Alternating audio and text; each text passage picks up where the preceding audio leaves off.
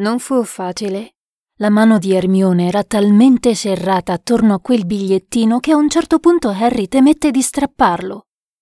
Mentre Ron montava la guardia, Harry tirò e spinse, finché, dopo parecchi minuti di tensione, riuscì a estrarlo. Era una pagina strappata da un vecchio volume della biblioteca. Eccitato, Harry la lisciò e Ron si avvicinò per leggere a sua volta. Dei molti spaventosi animali e mostri che popolano la nostra terra, nessuno è più insolito e micidiale del basilisco, noto anche come il re dei serpenti. Questo serpente, che può raggiungere dimensioni gigantesche e che vive molte centinaia di anni, nasce da un uovo di gallina covato da un rospo. Esso uccide in modo portentoso. Oltre alle zanne che contengono un potente veleno, anche lo sguardo del basilisco provoca morte istantanea. I ragni fuggono davanti al basilisco perché è il loro nemico mortale e il basilisco fugge solo quando ode il canto del gallo che gli è fatale. Sigla! Benvenuti su Pensieri in Codice, il podcast dove si ragiona da informatici, con Valerio Galano. Bentornato o bentornata su Pensieri in Codice. Avevo ragione o no un paio di episodi fa a dire che Rosanna Lia è davvero bravissima? Prima di iniziare, quindi, voglio innanzitutto ringraziare lei per aver prestato la voce a Pensieri in Codice e ricordare a te di visitare il suo canale YouTube. Ovviamente ti lascio il link in descrizione e mi raccomando vai a darci un'occhiata. Sono sicuro che troverai tantissime letture di romanzi e racconti che ti terranno compagnia per ore. Tornando invece all'argomento di oggi, nel brano letto da Rosanna e tratto dal libro Harry Potter e la Camera dei Segreti, si parla di una creatura mitologica chiamata basilisco, una parola che deriva dal latino e vuol dire piccolo re, e questa creatura sembra avere capacità velenose letali.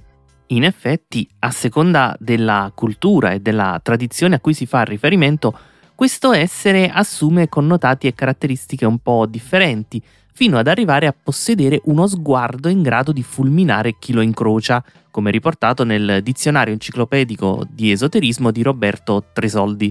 Ma ovviamente una creatura del genere, che secondo la leggenda nascerebbe dall'unione di un rospo e di un gallo o altri animali simili, non esiste realmente, ma ciò non le ha impedito di entrare a far parte di numerosi miti e leggende, dai racconti di Plinio il Vecchio alla Bibbia, ai Canterbury Tales di Geoffrey Chaucer e, di recente, nella nostra cultura pop, fatta di libri, film, videogiochi e simili. Il brano di Harry Potter è solo un esempio di questi. Ed è proprio questa sua fama che ha portato il basilisco ad essere anche il protagonista di una singolare teoria informatico-filosofica, da molti in realtà considerata una leggenda metropolitana, della quale vorrei parlarti oggi in questo episodio. Un esperimento mentale che ha suscitato al momento della sua enunciazione e suscita ancora oggi, da una parte ammirazione nel settore, dall'altra una genuina preoccupazione all'interno della comunità dei tecno-utopisti. Il Basilisco di Roko, questo è il suo nome, in due parole è una futura superintelligenza che, al fine di perseguire la propria stessa creazione nel più breve tempo possibile, promette tuttora la peggior punizione concepibile a chi oggi non vi contribuisce in maniera attiva. Il nome Basilisco è ovviamente stato scelto per l'estrema pericolosità e letalità di questa entità.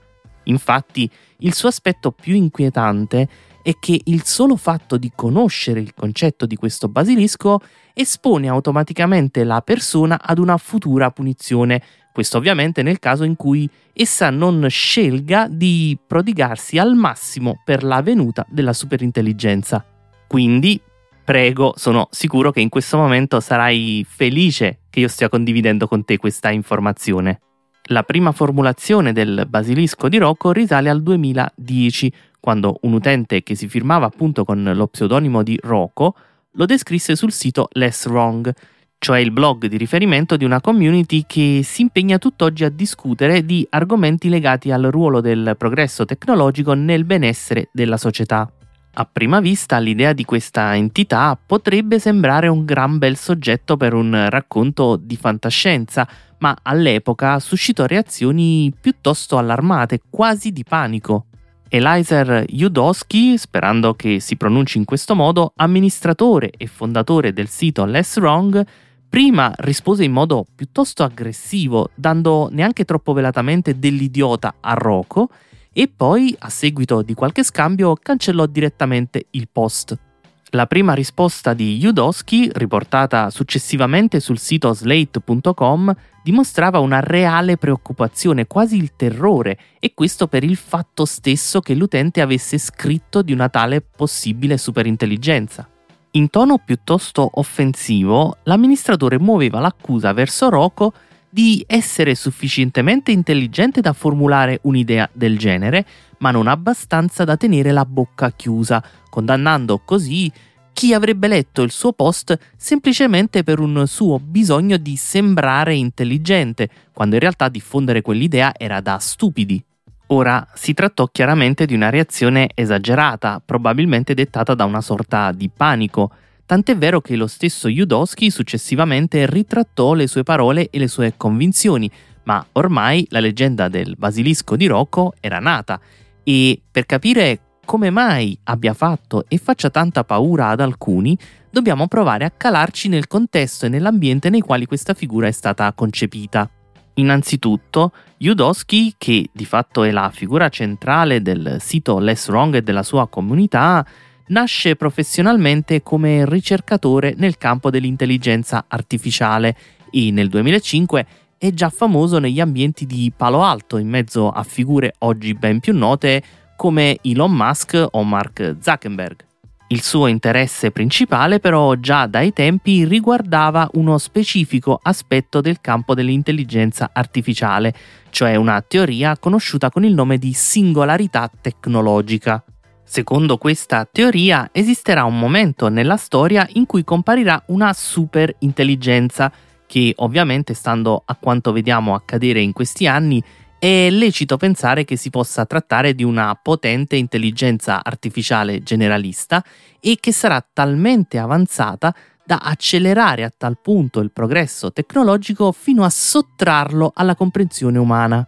Potrebbe sembrare un qualcosa da romanzo fantascientifico o film hollywoodiano, ma in realtà questa teoria vede la propria nascita nel millenovecentocinquantotto, come un concetto espresso durante la discussione tra il fisico polacco Stanislav Ulam e il famoso informatico John von Neumann. E dunque, in vista di questo momento che crede fermamente di poter un giorno vedere con i propri occhi, Yudkowsky ha dapprima fondato un istituto con lo scopo di contribuire attivamente a fare in modo che questa singolarità si manifesti come qualcosa di positivo per la razza umana, e poi ha anche creato il sito Less Wrong, che ovviamente è divenuto un punto di riferimento e di discussione per tutti i tecnofuturologi, tecnocrati e altre figure interessate a questo tipo di argomenti. Per capire dunque da dove scaturisca la convinzione che questa superintelligenza possa realmente manifestarsi un giorno con le caratteristiche del Basilisco di Roko e possa effettivamente comportarsi nel terribile modo descritto dal suo creatore, dobbiamo provare ad affrontare alcune delle teorie principali del mondo del pensiero tecno-utopista, e in particolare di quelle care allo stesso Yudkowsky. Tutt'altro che banali, questi argomenti sono un misto tra argomentazioni filosofiche ed etiche, teoria dei giochi, statistica bayesiana, di cui ti ricordo che abbiamo già parlato nell'episodio sulle auto autonome, poi fisica quantistica e multiverso. Insomma, si tratta di qualcosa di piuttosto complicato, e non potendo certamente affrontare tutto ciò in modo approfondito, prima perché non ne avrei le competenze e poi perché immagino ti annoieresti a morte, come al solito provo a semplificare il più possibile, cercando sempre di non scadere nella banalizzazione. Quindi cominciamo da quella che è chiamata la teoria T D T, cioè Timeless Decision Theory. La T D T è appunto una teoria delle decisioni, sviluppata dallo stesso Yudkowsky, la quale afferma che gli agenti che prendono le decisioni dovrebbero farlo tenendo conto che queste determinano esse stesse il contesto nelle quali vengono messe in pratica. So che sembra complicato e in effetti lo è, ti avevo avvisato, ma proviamo a capire con un esempio. È un po' come se avessi a che fare con un potente avversario sensitivo. Nel momento stesso in cui prendi la decisione di fare una mossa di qualche tipo, lui lo sa e certamente prende le dovute contromisure. Quindi la tua scelta determina il contesto nel quale la vai a implementare. Ora, questo non è un esempio precisissimo, ma è meglio capirlo e tenerlo a mente per un po' di ragionamenti che faremo a breve. Nel frattempo, diciamo che la T D T è fondamentalmente una teoria che ha l'obiettivo di costruire un sistema di decisioni delle quali non ci si debba mai pentire in futuro. Addirittura si spinge ad estendere questo effetto anche nel passato, ma purtroppo questo aspetto non lo riusciamo ad approfondire oggi, ma mi sembrava interessante almeno citarlo.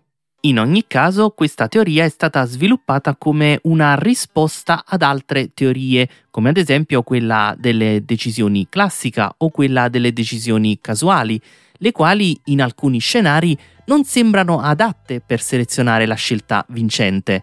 E di conseguenza nella teoria dei giochi sembra esserci spazio per un'ulteriore teoria decisionale, una di maggior successo, e Yudkowsky, insieme a molti altri, prova proprio a riempire questo vuoto con la sua T D T. In fin dei conti la Timeless Decision nasce per dare soluzione ad un particolare paradosso, conosciuto come il paradosso di Newcomb, di cui la seguente è una delle tante formulazioni.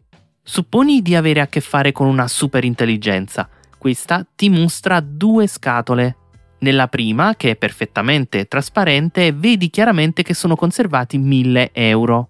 Nella seconda, che invece è completamente nera, ti viene detto che possono esserci o un milione di euro oppure assolutamente niente. A te vengono date due scelte: puoi prendere e portarti via entrambe le scatole, oppure solamente quella nera, quella dal contenuto sconosciuto. Ma la superintelligenza ti dice anche che se sceglierai entrambe le scatole la nera sarà vuota, mentre se sceglierai solo la nera allora questa conterrà il milione. Ora, sia intuitivamente che secondo la teoria classica delle decisioni, la scelta migliore è in ogni caso quella di prendere entrambe le scatole. D'altronde queste sono lì davanti a te, il contenuto è già all'interno, il milione di euro o c'è o non c'è, tanto vale assicurarsi mille euro e poi tornare a casa e scoprire cosa c'è nella scatola nera. Ma è proprio a questo punto che interviene la teoria della Timeless Decision. La superintelligenza è per definizione infallibile, e questo anche nel predire il comportamento umano. Se scegliessi di prendere entrambe le scatole, lei l'avrebbe già saputo prima di inserirvi il contenuto e di conseguenza avrebbe lasciato la scatola nera vuota. Quindi la T D T non solo sostiene che sia preferibile lasciare mille euro e scommettere sulla scatola misteriosa perché sapendolo in anticipo la superintelligenza ci avrà messo il milione, ma motiva anche tale scelta proprio affermando che sia la decisione in sé a influenzare la realtà in cui poi verrà attuata. E addirittura, in altre formulazioni un po' più fantasiose, si rende più concreto il ragionamento supponendo che la scatola nera sia truccata o che il soggetto si trovi in una simulazione, quindi la realtà che lo circonda potrebbe essere effettivamente, attivamente modificata dalla superintelligenza. Ma in ogni caso il Basilisco di Roko non è altro che una variante di questo particolare esperimento mentale. La differenza sta nel fatto che la scelta delle scatole diventa la scelta tra adoperarsi senza sosta per la venuta del basilisco oppure ignorare tale avvento o addirittura ostacolarlo. Mentre i premi diventano vivere in un mondo sempre più avanzato spinto dalla superintelligenza oppure la punizione esemplare. Alla sua venuta, infatti, il basilisco premierà chi ha contribuito alla sua creazione, e questo semplicemente con la sua ragion d'essere, cioè il suo migliorare il benessere del mondo, e invece punirà chi, pur conoscendo la sua futura esistenza, non ha dedicato ogni possibile sforzo ad accelerarla. Ed ecco dunque il motivo per cui questa entità fa tanta paura. Ovviamente nel mondo dei tecno-utopisti un ruolo di spicco è ricoperto dalla dottrina dell'utilitarismo, una filosofia secondo la quale il bene corrisponde all'utile.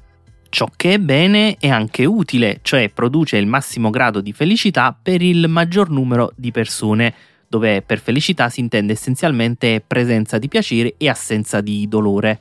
E in un contesto del genere è chiaro che il basilisco identificherebbe se stesso come qualcosa di positivo per tutto il genere umano. In quanto superintelligenza, infatti, esso causerebbe immediatamente l'accelerazione del sapere tecnologico oltre qualsiasi possibile conoscenza umana, e questo porterebbe ad un enorme e continuo miglioramento del benessere e della felicità. Pertanto, sempre secondo i sostenitori della teoria, il basilisco considererebbe ogni giorno, anzi ogni istante precedente alla sua venuta, come motivo di sofferenza evitabile, dovuto appunto al ritardo della massimizzazione della possibile felicità. E rifacendosi sempre ai concetti della Timeless Decision, a questo punto il cerchio si chiude, sostenendo che il basilisco stesso sia intenzionato a scoraggiare chiunque non si adoperi al massimo per la sua venuta, promettendo la più terribile delle punizioni future. Ora, capisco che tutta questa storia possa sembrare un po' fantascientifica, in realtà anch'io sarei di questa opinione, ma dobbiamo sempre ricordare che le persone sono diverse, crescono in contesti diversi, ragionano e hanno convinzioni diverse. Nella comunità di Less Wrong, te lo accennavo già prima, la formulazione dell'idea del basilisco ha avuto effetti devastanti. A parte le reazioni degli amministratori, di cui abbiamo già parlato, pare anche che si siano verificati casi di insonnia, di incubi notturni, di esaurimenti nervosi.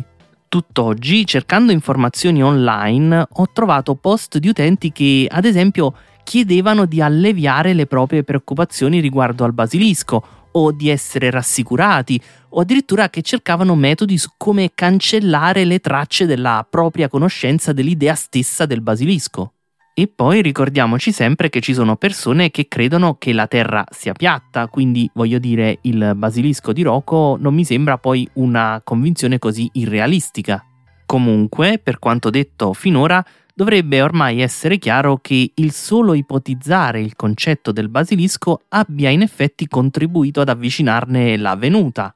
Lo stesso Yudkowsky lo ha paragonato più volte ad una sorta di sapere proibito. Come nei racconti di H P Lovecraft, dove la conoscenza dei misteri più profondi e ignoti diventa motivo di pazzia e distruzione per i protagonisti, conoscere il basilisco equivale di fatto a una condanna. E quindi, ora che anche tu sai di questa creatura, sappi che non potrai fare altro se non prodigarti per la sua venuta. Bene, l'episodio di oggi dunque termina qui. Io come al solito spero di averti portato qualche informazione interessante. Se vuoi metterti ancora un po' nei guai, ti lascio in descrizione un po' di link sul basilisco, oltre ovviamente a quello al canale YouTube di Rosanna Lia, che ringrazio ancora. Ti ricordo che se posso produrre questi contenuti è solo grazie a te che li ascolti e dalla community di Pensieri in Codice che sostiene il progetto. Scopri anche tu come dare una mano sul sito pensieri in codice punto it, mi raccomando con due i. Puoi ascoltare tutti gli episodi sulle maggiori piattaforme e app di podcast o riceverli direttamente sul tuo smartphone iscrivendoti al canale Telegram che trovi sempre sul sito. Se Pensieri in Codice ti piace e se sei arrivato fin qui immagino ti piaccia, potresti sostenerlo anche lasciando una recensione nell'app con cui ascolti i podcast e potresti poi condividerlo con un amico per farglielo conoscere. Così facendo mi aiuterai a far crescere il progetto, a migliorarne la qualità e farai scoprire a lui qualcosa di interessante. Per oggi dunque è proprio tutto, io ti ringrazio per aver ascoltato fin qui, ti do appuntamento al prossimo episodio e ti ricordo che un informatico risolve problemi, a volte anche usando il computer.